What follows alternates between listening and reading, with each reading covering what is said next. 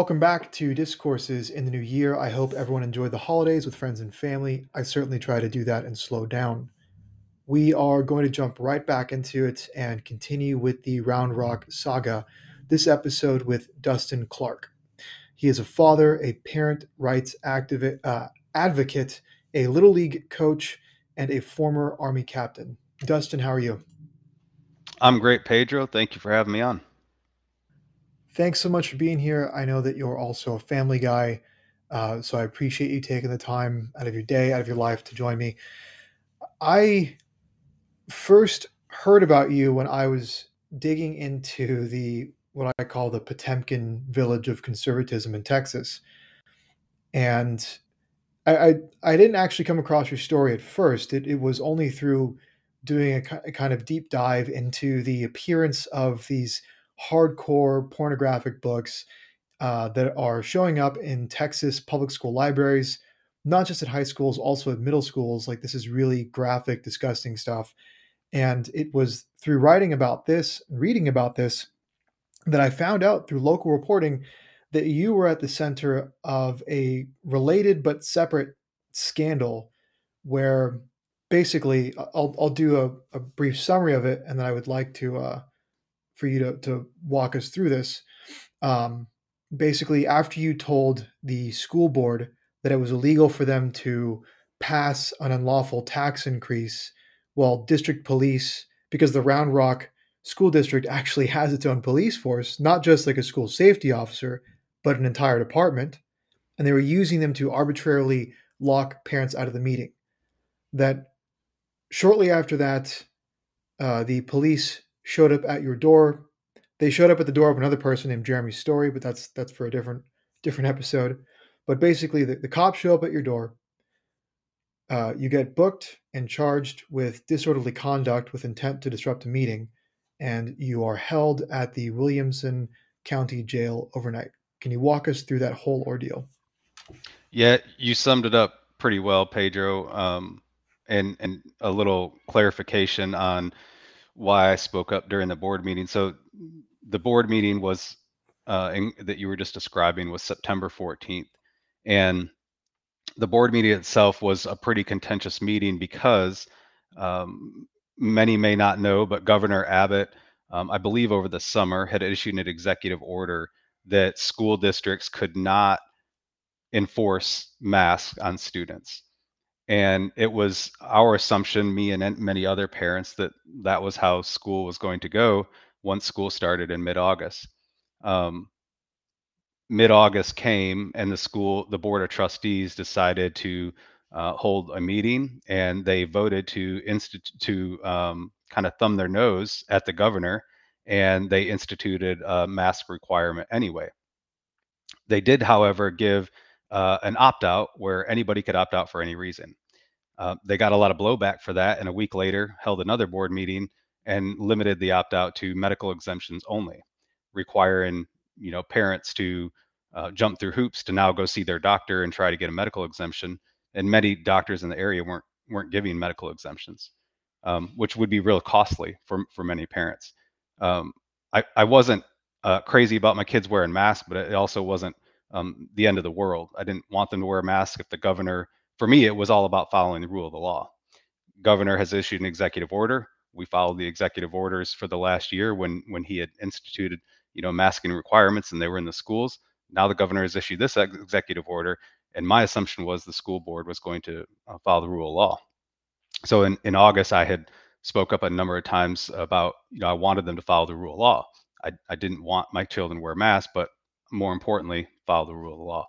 Um, so in September, um, they were revisiting this policy that they had instituted because when they instituted it in August, they put a, a 30 day um, uh, thing on it where they would revisit it and revote.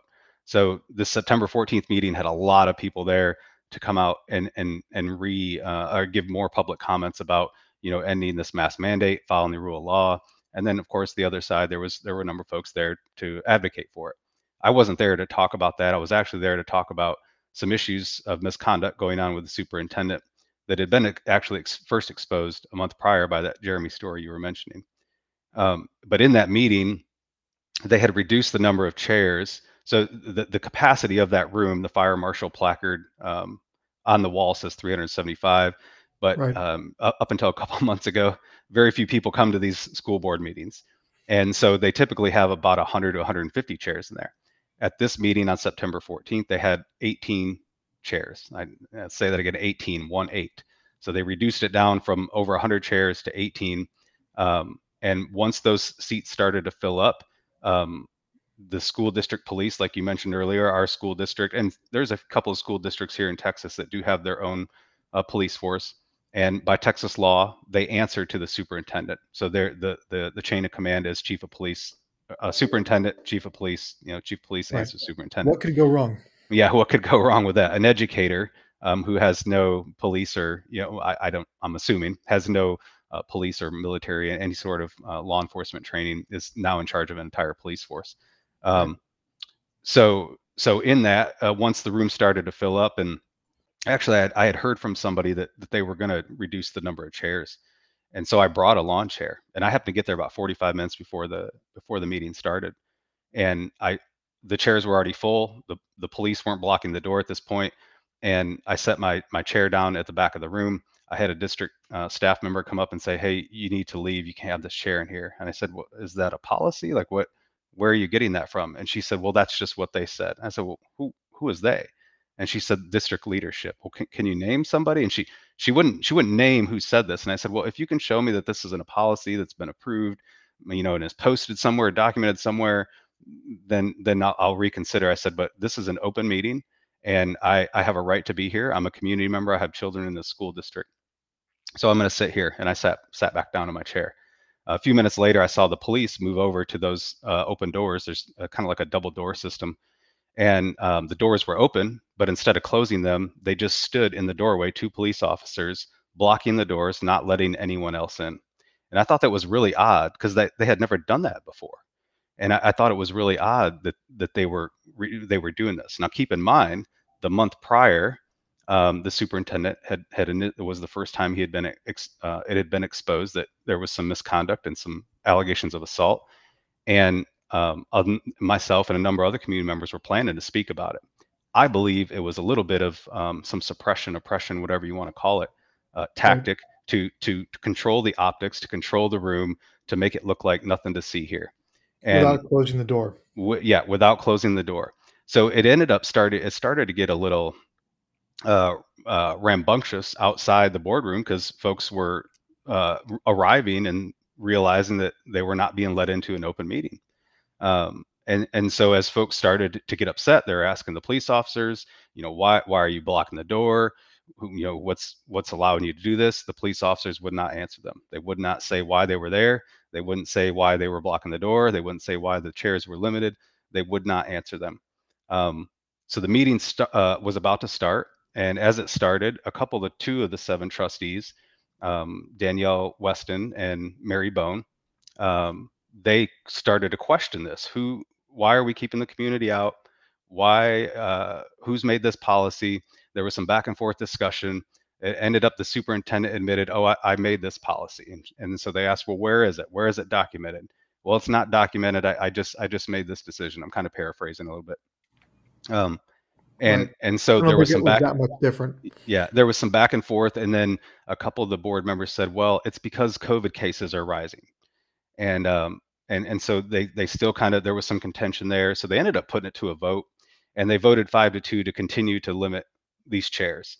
Um, now, again, remember, I'm I'm not sitting in one of the the government approved 18 chairs. I'm sitting in my own, um, you know, my own folding tailgate style chair, and uh, the meeting starts. Uh, some of the community members they usually do public comments first. Um, sometimes they divide up the community uh, the public comments based on the topic. Sometimes um, they'll let agenda items. If you're speaking on a specific agenda item, you go 1st mm-hmm. and then if it's um, you're talking about something off topic, you you speak towards the end they also uh, have started this thing, which I, I really like that they have this, they let the students speak first because there was a meeting a few months back where some students didn't get to speak till one o'clock in the morning. So good on them. They started front loading the the students. Anyway, kind of going the long route here, but um, as the meeting went on, they got to an agenda item um, to talk about the property taxes. Um, just before they did, uh, a, a, few minutes before that, Um, actually, I, I, let me back up. As the meeting started and the vote went five to two, the two board members that voted um, to allow the public to come in, um, in, and I believe in their mind, they thought that what they were doing may be violating the Texas Open Meetings Act, and I believe one of them said as much. And so they want they recused themselves from the meeting, and they quietly and peacefully left the Right. meeting. Mary Um, Bone told me about this, that Yeah. she said that she felt extremely uncomfortable with the whole with the whole affair and Mhm. that the The use of the police. of- Mhm. right the actions of the police made her very uncomfortable and she Yeah. ultimately threw her hands up and said i i don't want to be involved in this i don't Yeah. want to play a part in this so Yeah, and, and and they didn't make a big deal. The, the these two ladies did not make a big deal. They did not pro- protest. They did not holler and scream. Um, they just said, you know, we, we believe we're potentially violating the Open Meetings Act, and and because if they continue to sit there and participate, they're complicit in doing it, right? And so so so they left. Shortly after that, they start to talk about this agenda item to um, to raise the property tax rate because 3,000 students had fled the district. Now they've got a 30 million dollar shortfall. And so rather than look at how they can cut, cut costs like most government entities, they just look at how can we take more taxes from the community. I, I, I wasn't necessarily upset about that, but that was not what the agenda, the agenda item had posted a specific tax rate that they had already um, discussed months before. And so I, I believe the way the law reads is they can only vote on what they what what is in the agenda. right And uh, but instead they started to talk about they're going to have to raise that rate uh, because of this shortfall, this thirty million dollar shortfall. And I'm I'm looking around, and after some of the people had spoke um, um, for some of the earlier public comments, there were now five open chairs, and the police officers were still not letting people in. They weren't refilling those open chairs. And so it was at that moment I thought they're they're going to raise the the community's property taxes. Um, they're already limiting the chairs, which had already kind of upset me and I believe was in violation of Meetings Act. But then they weren't even adhering to their own new policy of these 18 chairs. They weren't refilling the chairs. And so I, I spoke up as they started talking about. I said, "You have to stop this meeting. You can't talk about raising the pro- the public's property Right. taxes while keeping them out. You're not refilling the chairs. There's open chairs here. You've got police officers blocking the door. What's going on?" and I got a warning. So the, the way they do things is they give you a warning if you're if you're um, if you're speaking up um, wh- when it's not your turn in public comments. And so I got a warning, and um, they said you you have to stop talking. And I said I, I'm not going to stop talking. What you're doing is wrong. You're keeping the community out. You're not refilling the chairs. You're not adhering to your own policy. You're raising the property taxes. It's not the, the tax rate that's not even on the agenda. You have to stop this. And it was at that moment um, the board president uh, waived or asked for the uh, the district police officers because there were some additional police officers inside the room, and she requested they escort me out. So they came and, and kind of took me by both arms, one on each side, uh, took me out the back and out the back door, and then we went our separate ways. They went in, I, back inside. I left the meeting completely, and then the police show up at my door uh, three days later to arrest me. Um, said they have a warrant for arrest for disrupting proceedings. Um, uh, I'm Did sorry, hindering anything to you? proceedings.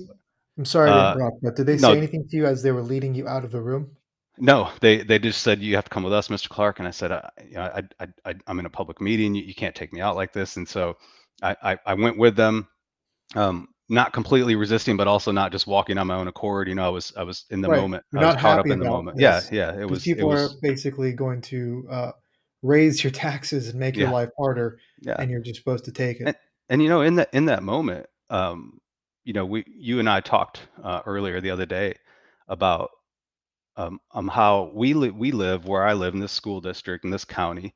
It's a fairly conservative county in terms of um, public officials, elected officials, and it was it was just mind blowing. And I mean, it really was shocking to me to see the, all of this happening in what I believed to be a county that was a pretty conservative county that valued the rule of law right. and and so I, I really was beside myself in that moment and and so the police did not say anything to me except uh, they did say one thing when we got outside the door. They they looked at me and, and they had body cams on and they said are you okay? And i said yes.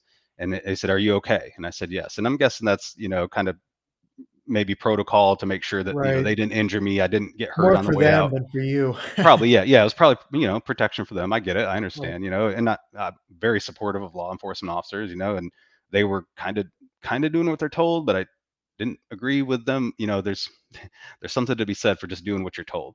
But um, i did on my way out I, I was talking to them i said you know you swore an oath to uphold the rule of law. What you're doing is wrong. I was telling them, the police officers, that I believe what they were doing was wrong.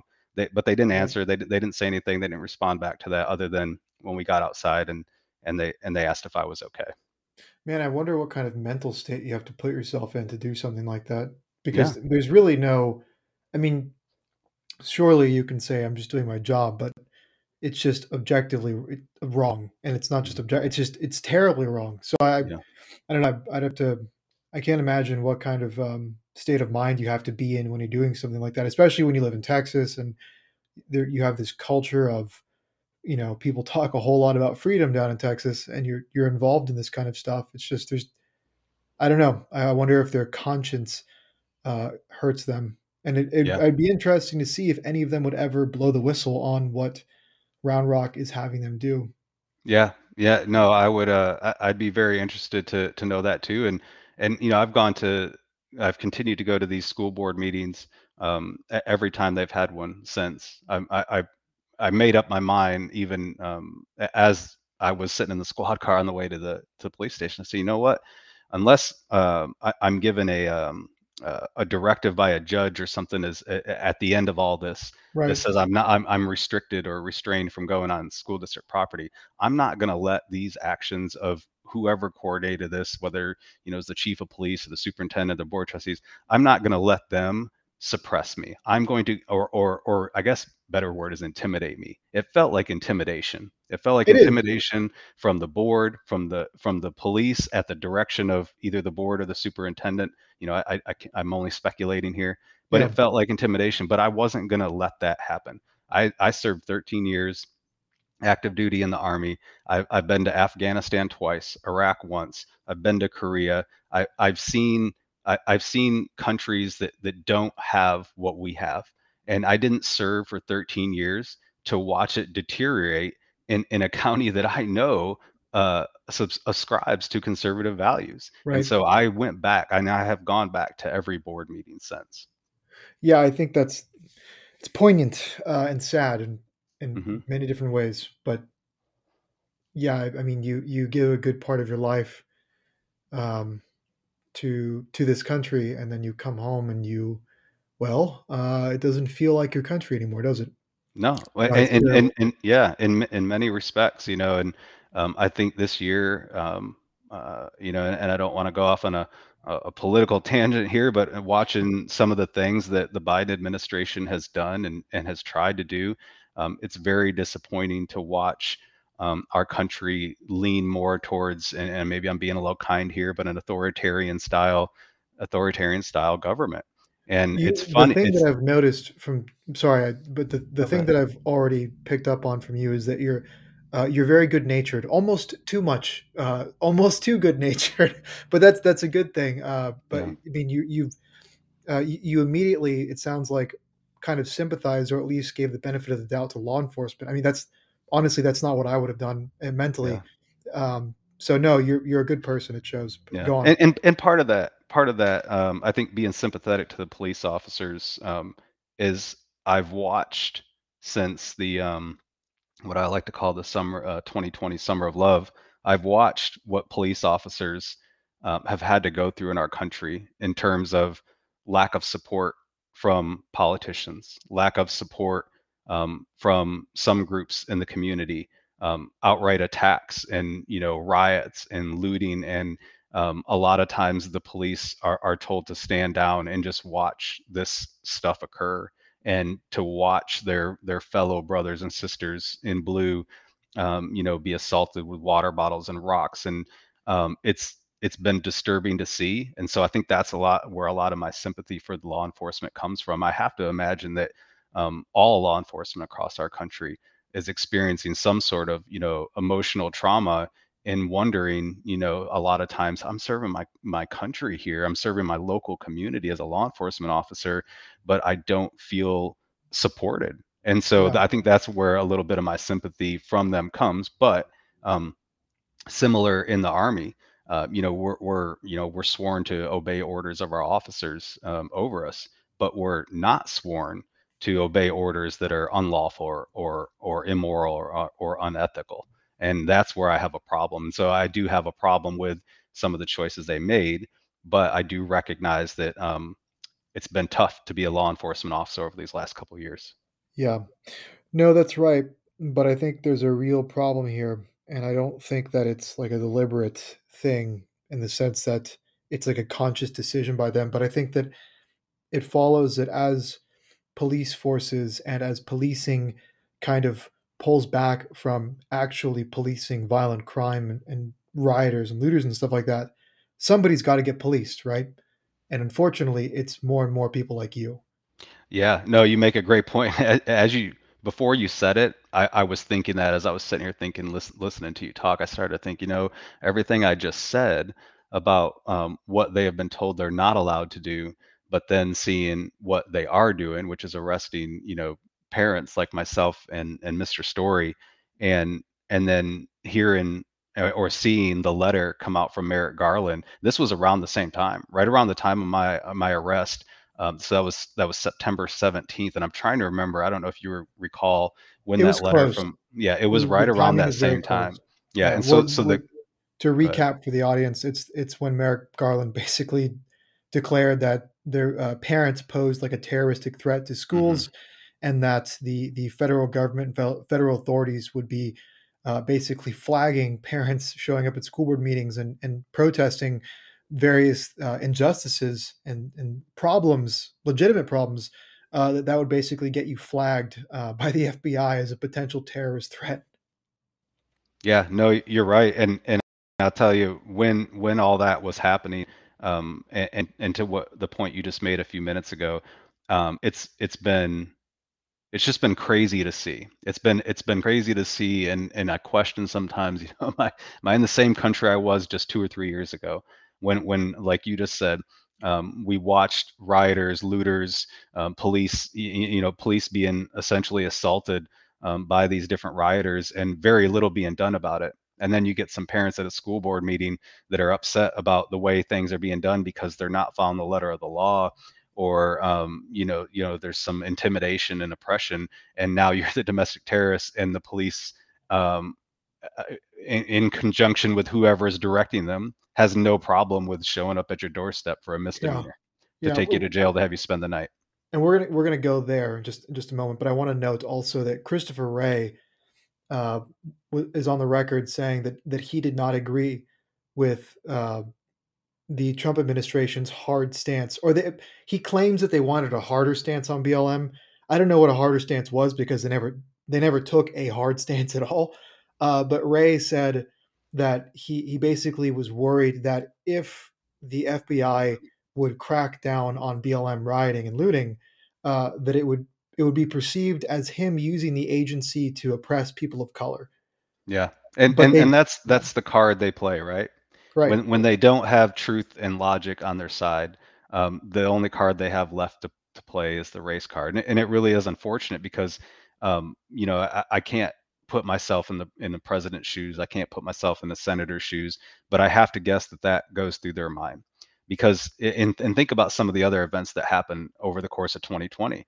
Um, they deployed federal agents to um, was it Seattle for the federal courthouse? I don't remember if it was Seattle now or Portland. Portland, right? it was Oregon, yeah, Portland, And and and and the immediate response from the media and the Democrats were that President Trump was sending in federal agents to you know squash social rights activists, right? That Right, that's the kind of the messaging they use, right. rather than no, we've got people who are committing real crimes, acts of violence, and they're trying to burn down a federal building, and we're trying to put a stop to that. Rather, they're saying they, they try to make it a race issue, and it's not a race issue. It's a law and order issue. But they ended up, I believe, um, and correct me if I'm wrong, I believe they ended up having to pull those federal agents back and just Yeah, let it the was rioters do what they want to.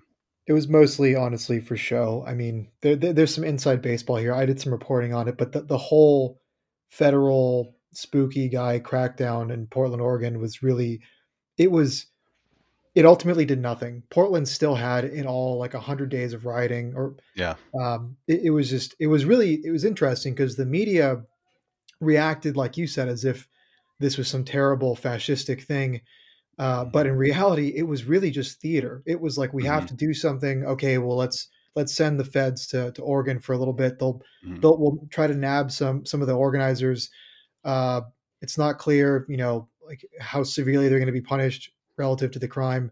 Uh, but but then that whole operation concluded within maybe a couple weeks, mm-hmm. and then it yeah, was, it was like short. mission accomplished. We got mm-hmm. them.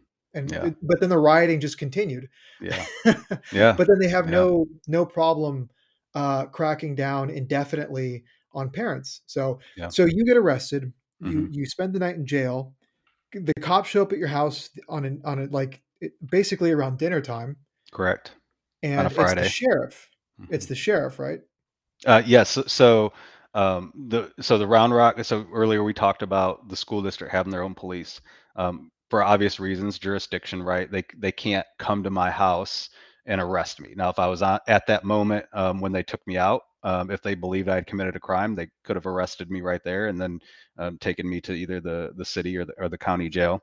Um, but because this was post, uh, you know, what they were alleging was the crime.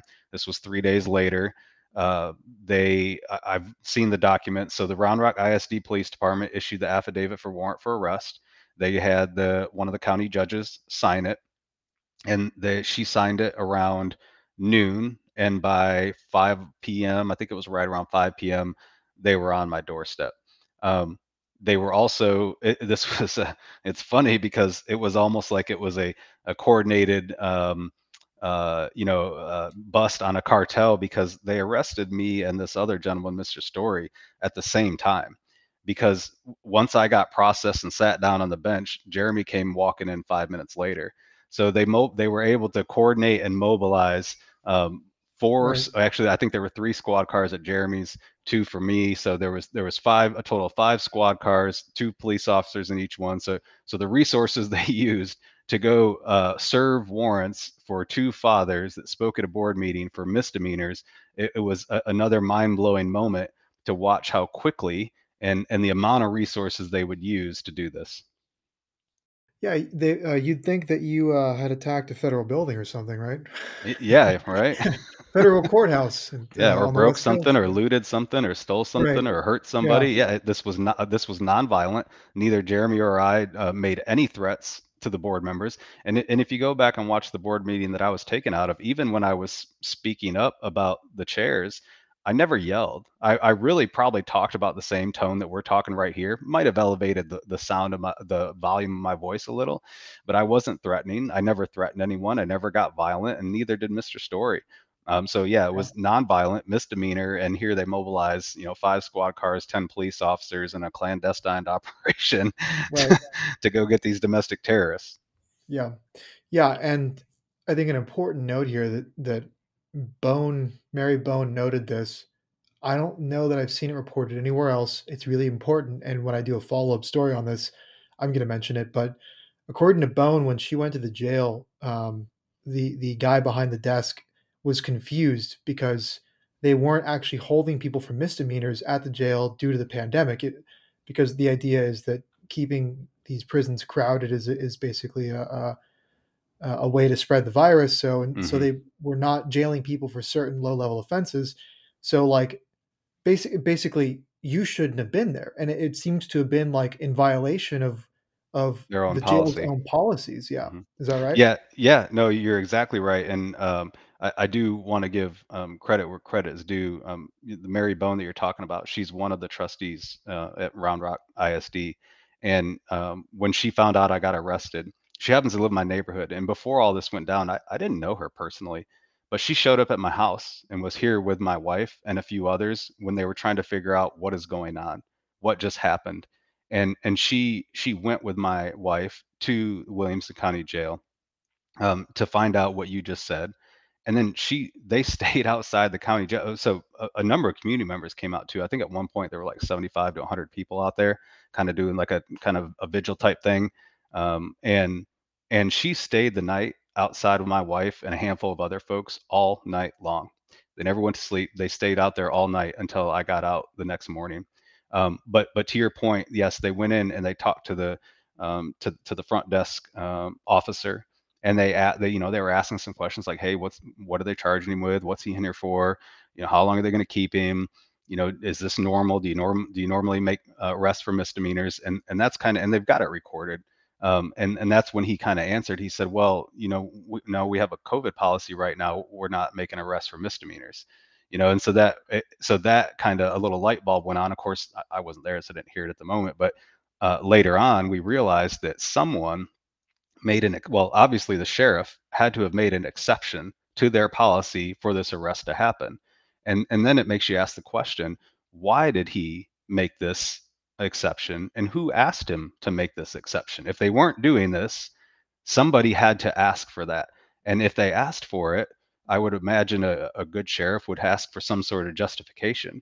And so there's this little missing puzzle piece that we've not figured out yet. And it must have been done over the phone because our attorney um, did some open records requests for emails to see if there was some emails back and forth between the sheriff and the school district. Nothing came back. So it seems, and I'm, I'm getting conjecture here, it seems that there was a phone call made from somebody uh, within the school district or school district police to request that the sheriff make an exception to arrest us for these misdemeanors, to make an exception to their COVID policy. Yeah, that is that's that's the only conclusion here is mm-hmm. that this was I mean the the fact that you were simultaneously arrested with Jeremy Story, yeah. the fact that this policy uh, about who can and cannot be detained in order to supposedly stop the spread, uh, that that that that was not factored in and, and, prevent your arrest and your detention and all that stuff.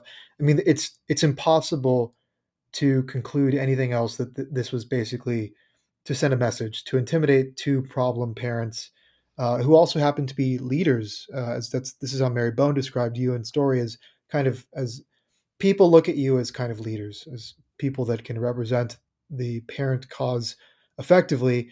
And so, I mean, if yeah, yeah, and successful, I, go ahead. Yeah, and I, I don't. Uh, I when it comes to leadership, and you know, part of it's from um, you know my time in the army um, you, you're a selfless leader and you know you don't you don't walk around saying i'm a leader if you have to walk around and say you're a leader you're not a leader right um, but uh, that had kind of um, had kind of happened um, i don't know a better word for that um, it, it, was organic i guess it, it, became organic over the course of a couple of months as far back as june when jeremy and myself you know started a to meet with friends and other concerned parents about the superintendent that they were hiring. We, we there were already some yellowish or yellow and reddish flags um, about the superintendent that they were considering before they voted to hire him.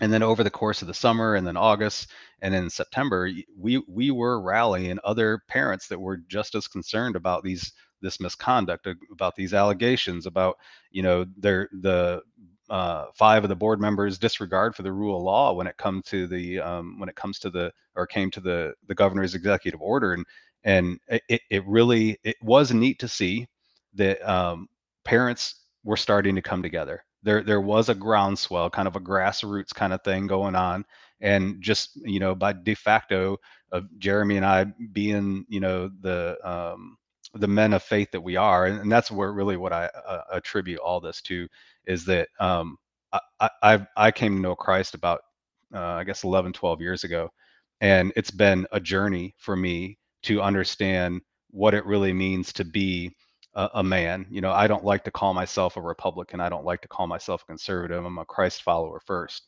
and i believe um, uh, you know, in, in being an honorable man, taking care of uh, first loving God and then loving my wife and my family, and then everything else comes after that. Um, but also, um, you know, the Bible talks about that that we're to to we're to be we are to be the voice for the voiceless, for the for those who can't stand up for themselves. And um, I've watched, or I look back on my life, and I see my uh, my my walk with my faith, and then the training from the army where the army used to have this acronym that that we um, that we kind of followed as leadership it was LDRSHIP loyalty duty respect selfless service honor integrity and personal courage and i still live by those values and i also live by an oath that um, every soldier takes whether you're enlisted or officer and that is that you support and defend the constitution of the united states against all enemies foreign and domestic the, the very first part of that I've never forgotten and I will never stop doing, and that is supporting and defending the Constitution of the United States. Um, I may not be going over to, overseas to another country um, to, to do that, but when I'm here at home and I'm watching uh, a local school board or local elected elected officials uh, try to subvert the Constitution and subvert the rule of law, I just can't stand by and watch it. It's just it's not in me anymore. You know, I, am not going to be that person. I've got a core um, in me that makes my backbone stiffen when things like that are going on, and I I don't I just I Yeah. don't have any tolerance for it. Yeah, and I think frankly the the real threats are here. hmm I mean, this is my own political evolution has led me to conclude when people say things like today, you know, we have to go over there to defend our freedoms or whatever. Uh, I look at Texas, at what's happening in Texas and all over the country, actually, and I think to myself, does actually right now sending people to Afghanistan uh, or Syria preserve my freedoms when a school school board can coordinate with the local sheriff to have you arrested Yeah. for No, I, I completely agree. Yeah, I, I completely agree that um, because you know it's just like uh, you know the, the the thought behind the oxygen mask that drops down um, you know when, when a plane is having trouble, right? You can't help those around you if you don't have the oxygen mask on. If you aren't taking care first, and, and this was the same way in the army when we were taught um, first aid and, and when uh, medics are trained.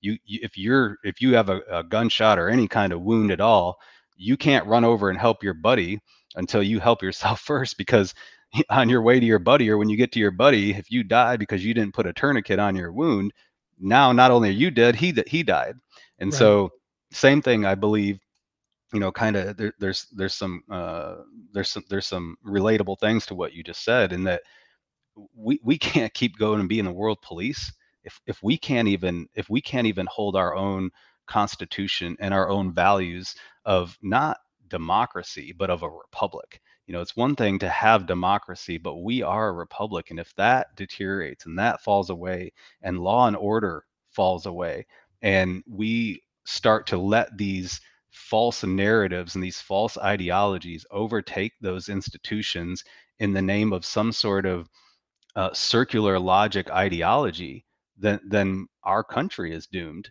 And I don't like to be a doomsdayer. I'm I'm I'm more of an optimist than a pessimist. But um, I kind of to your point, I'm looking around and I'm thinking we got things to fix here, not Afghanistan. Yeah. You know? Yeah, and it's not just as people like to say Austin. It's Yeah. not just Austin, Texas. This is happening all over Texas. My article in Chronicles that kind of started this whole thing, um, this the my my little saga that I'm doing now. Um, it starts actually in Tarrant County, Texas, the seat of which is Fort Worth, which is Fort Worth is considered like a mecca for conservatives, isn't it? I mean, Tarrant County is considered deeply conservative Yeah. and and this stuff is happening there it's happening Yeah. all over texas it's not just austin and i think that's important because when you when you bring this stuff up to people it's like well it's just austin texas well actually it's not Yeah. it's everywhere it's it's in the reddest parts of texas and over time the red parts turn blue they might not turn blue uh, today or tomorrow but they will eventually by virtue of the fact that uh, the people that have these ideas also have your children Yeah. and you sent me some videos of different educators. Uh, one in Mhm. particular named Jenny Gillis. Uh, these these are teachers in Texas who have no shame. They'll they'll publicly record themselves and and post these videos on TikTok uh, of them talking about how like Jenny did. You sent me one video where this this uh, English teacher at a high school in Texas. She she's having a kind of like mini meltdown over critical race theory bans, which she obviously opposes. Uh, in in one video, she went viral because she broke down weeping um, about the, basically what she sees as an inadequate uh, amount of mandates in schools, like forcing kids to wear masks in Texas, which she compared to basically uh, asking for a mass shooting. yeah. Mass Just shooting. and this is this again. This is in Texas. This is happening in Texas. Yeah. Uh, and after parents uh, like you protested the presence of these pornographic novels in Mhm. in public schools, middle schools, and high schools, uh, the response from teachers in Texas was to uh, do a basically like a perverted Dr. Seuss reading. Uh, this was uh, in the Austin, Texas area. Uh, Mhm. again, I mean, I think the the media picks up on stuff that happens in Austin, like Fox News does that because it's so easy. Yeah. But this is not obviously. This is I just I just uh, said this is also happening in places like like Fort Worth. Uh, but in this case, in Austin, uh, there was a poetry reading where a teacher responded to parent criticism by by basically mocking Christian parents Yeah. for being prudes because prudes because they don't want their kids to have access to to books that depict like the most perverse Oh yeah. forms of sexual behavior. And Yeah, her and if- and- response is not, you know, her response is not like, well, you know, these people, I'm, I'm a civil servant, basically, as an educator. Uh, these parents pay my friggin' salary. No, Mhm. it's to spit in their face and spit, Yeah. like to attack their values. Yeah, and and and you're you're exactly right, and and it's and it's disgusting the tactics that they use because this you know this educator went to a board meeting to do this Dr. Seuss style reading of parents who have conservative Christian conservative values. Specifically, she you know she called out Christians like you said. Um, for not wanting these books in the classroom and saying, you know, that we wanted to ban books and um, most of us, uh, and and even in neighboring school districts that have been bringing these books um, out out of the darkness and into the light, literally, um, to these school boards, we're we're not we're not trying to ban thought. What we don't want in our libraries are books with pornographic descriptions and pornographic illustrations. And and specifically, two of the books that have that have garnered the most attention that uh, were found in our school district and a couple of the neighboring school districts. One of them is called Genderqueer, and and and so and in there it's it's mostly graphic illustrations, almost comic book style, but not. And um, it, and it shows uh, you know two transgender female students with with strap on um, you know uh, toys and performing oral sex on each other. And I- don't want that. I don't even want that in my high school kids' library. That's not where that belongs. If you want to learn about that stuff, maybe go put it in the public library or in the because if if you had that if you had that in a magazine, you know, I don't know, a couple years ago, and these you know they used to have um, pornographic magazines, that is uh, those are sexually explicit and and you can't buy that in a store unless you're an adult. Same thing you know with, with a pornographic movie and I, and I know there's online porn now and and of course then then the excuse goes to well well kids have phones they can get it on their phone. That still doesn't make it okay just because they have access to it and if they have access to it if your child has access to it that's your fault. Yeah, you, ha- you it's of- your job. Sorry go ahead. No, the, it's important to note that Timber Creek, this book, uh, that actually uh, that that high school is in Fort Worth, which again, that is supposed to be a really conservative part of Texas, Mhm. and that is where you have these books that depict uh, th- these like this LGBT uh, sexual practices. Right? It's like it, it's. I don't know. There's there's no. uh, There's, it's actually very different. I'm trying to hold back from using Yeah. uh, my my normal language yeah uh, that I use at home uh, around friends and family, uh, but I try to keep it PG on this podcast. But but here's the real implications of this. Um, you told me about this. I hadn't heard. I had not heard about this uh, in Texas. I'd heard about it elsewhere. But but there is a, a policy in some schools, or I'm not sure if it's some or all. But you told me that there's a policy in some schools where if a student comes out to a teacher, the teacher is not supposed to report it to the parents. Now that kind that almost sound I say almost almost sounds harmless, except for the fact that you consider these teachers are pushing it on kids. yeah Like th- th- that's not a conspiracy. They brag about it on TikTok. There there are so many examples of teachers on TikTok who will say, "My job is to basically help these kids realize that they're gay or trans, Mhm. and I don't care that the parents don't want this to happen. In fact, uh, screw the parents. They're Yeah. uh, if they disagree with this, they're bigoted. Yeah So it's yeah it's it's person, Mhm. So- it's being promoted. It's Yes. being it's it's Yeah. it's it's a it's almost like a promotion campaign. It's it's Right, being promoted and Yes. and and you can call it uh, and we we can call it for what it is. It's grooming. In in any other think that's fair. uh, in in any other um uh you know if you if you go to uh, a social worker or child ser- or child protective services, if I'm constantly um promoting to my children that they can be sexually active at very young ages or that they you know that they can um, explore themselves sexually i'm grooming them. I'm grooming them to think that this stuff is okay. And it, and it goes even further than um, you know the transgender stuff. It, it it really is a grooming for pedophilia And I say that because one of the other books that has been in question that was um, around the same time that genderqueer was discovered was this uh, book called Lawn Boy.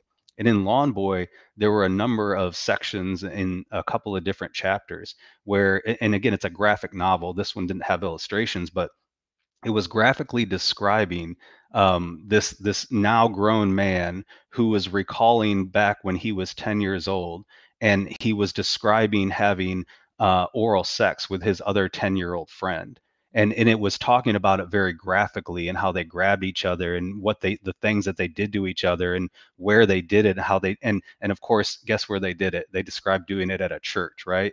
And so it's this constant promotion and grooming of that these things are okay and and these things are kind of normal and these things happen and and then you and then you get to the teenage years where kids are now at this point getting so confused that you get this gender dysphoria. They don't have a purpose. They don't understand what they're supposed to be because n- nobody is telling them. Well, first of all, it, this is the parents too, and, and I can I'm just as guilty of this. It is on the parent first.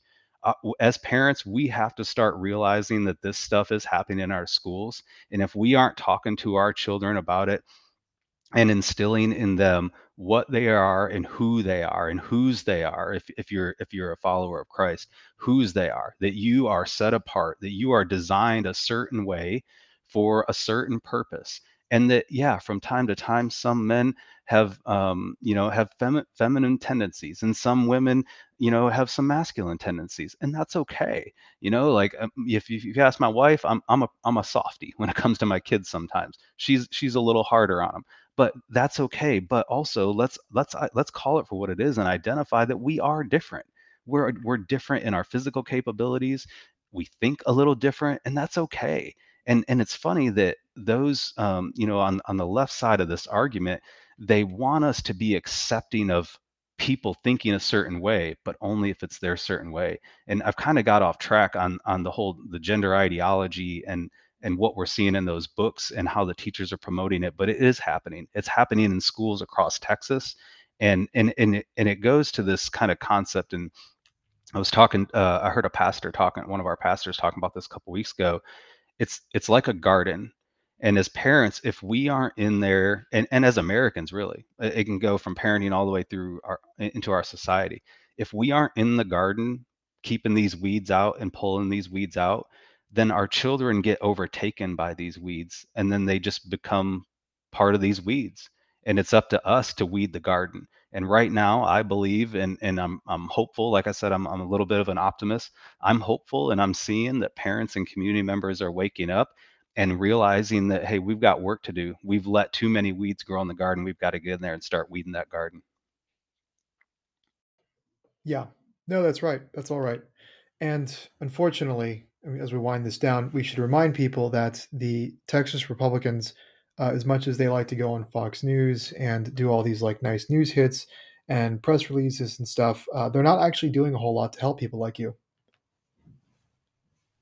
yeah, no, you're right. And um, you know, even in our own community, um, you know, those two trustees, Mary Bone and, and Danielle Weston, um, they've they've talked a number of times to to me and a few other community members about um, their effort as they've they've gone through these last couple of months of trying to push back on some of this stuff where uh, five of the board members have really come against them and really railed against them to the point of issuing a censure, not censor, a, a censure resolution, uh, essentially saying you did these things we don't like. We're going to censure you, and here are your here's your punishment, and all the way to uh, to to where the punishment was going to be that they would not be able to um, serve on the school district uh, or be able to come on a school district property in their official capacity as a trustee. Now they had to go get a uh, a restraining order for that, and now they're having to pay out of their own pocket to to fight this censorship. But the point I'm trying to make is is what you said is we need the elected officials in this area. Well, all all conservative elected officials need to support folks like this. Need to support parents like myself and Jeremy and others who are standing up for these conservative values. That's what we elect you to do. You have the power, you have the authority, and and it seems like when we look around, and even in our own county that is that is Republican controlled. It is majority Republican in in just about every office, uh, with the exception of our school district. Um, and and it seems like they're nowhere to be found when we need their help, when we need their support, when Mary and Danielle need their support, they're nowhere to be found, or not nowhere to be found, but they're they're they're not outspoken. They're not. It doesn't look like they're there to help. Yeah, it's because they're not, and they only will be if they feel pressure to do so, and that's that's or why when it's an election year. Yeah, Dustin, thank you so much for your time. I really appreciate this. Uh, uh, your story is important. It can't be told enough times. Uh, is there any way that people can follow you? Um, I'm on Twitter, Dustin Clark one. Um, I'm not real big uh, on Twitter or on social media. I don't. Uh, the, you know this. you said it at the beginning. I, am really. I'm a father of four, little league coach. Um, I, I, I, go to work. I love my family. I take care of my family. I'm I'm a part of my community. I serve at my church. I, I don't. I'm not an activist in any way. I, I don't seek the social media attention. Um, but if anyone is interested in uh, helping Jeremy Story and I with our legal defense, um, you know, we, we are not uh, well off men by any stretch of the means. And uh, thankfully, a number of community members have come around us and some have donated money towards our legal fight. And um, we're not just defending ourselves criminally, um, we're going to take civil action against these these things that have been going on. We're not, like I said earlier, I, I can't stand by and tolerate this and watch, you know, um, watch our our country erode from the inside out. And and so if you have listeners who would like to donate to our legal fund, um, Jeremy has set up a website, riseforstudents.org. That's R I S E F O R in the word students.org and um, you can go on there and he's actually set up a, a, timeline of events that have occurred since june since hiring of the superintendent so there's a pretty good timeline that explains um, some of the things that we've um, we've been through and that we've experienced and that we're seeing and then there's a link on there that folks can give if they'd like to give to our legal fight. Awesome. I will be sure to promote that uh, i hope people will heed that call and, and do something uh, give what they can, and I'll be sure to promote that elsewhere. Thanks again, Dustin. Um, thanks again so much for your time, for telling your story. For Dustin Clark, this is Pedro Gonzalez signing off. And Thank we'll you, Pedro. you guys on the next episode of Discourses. No problem.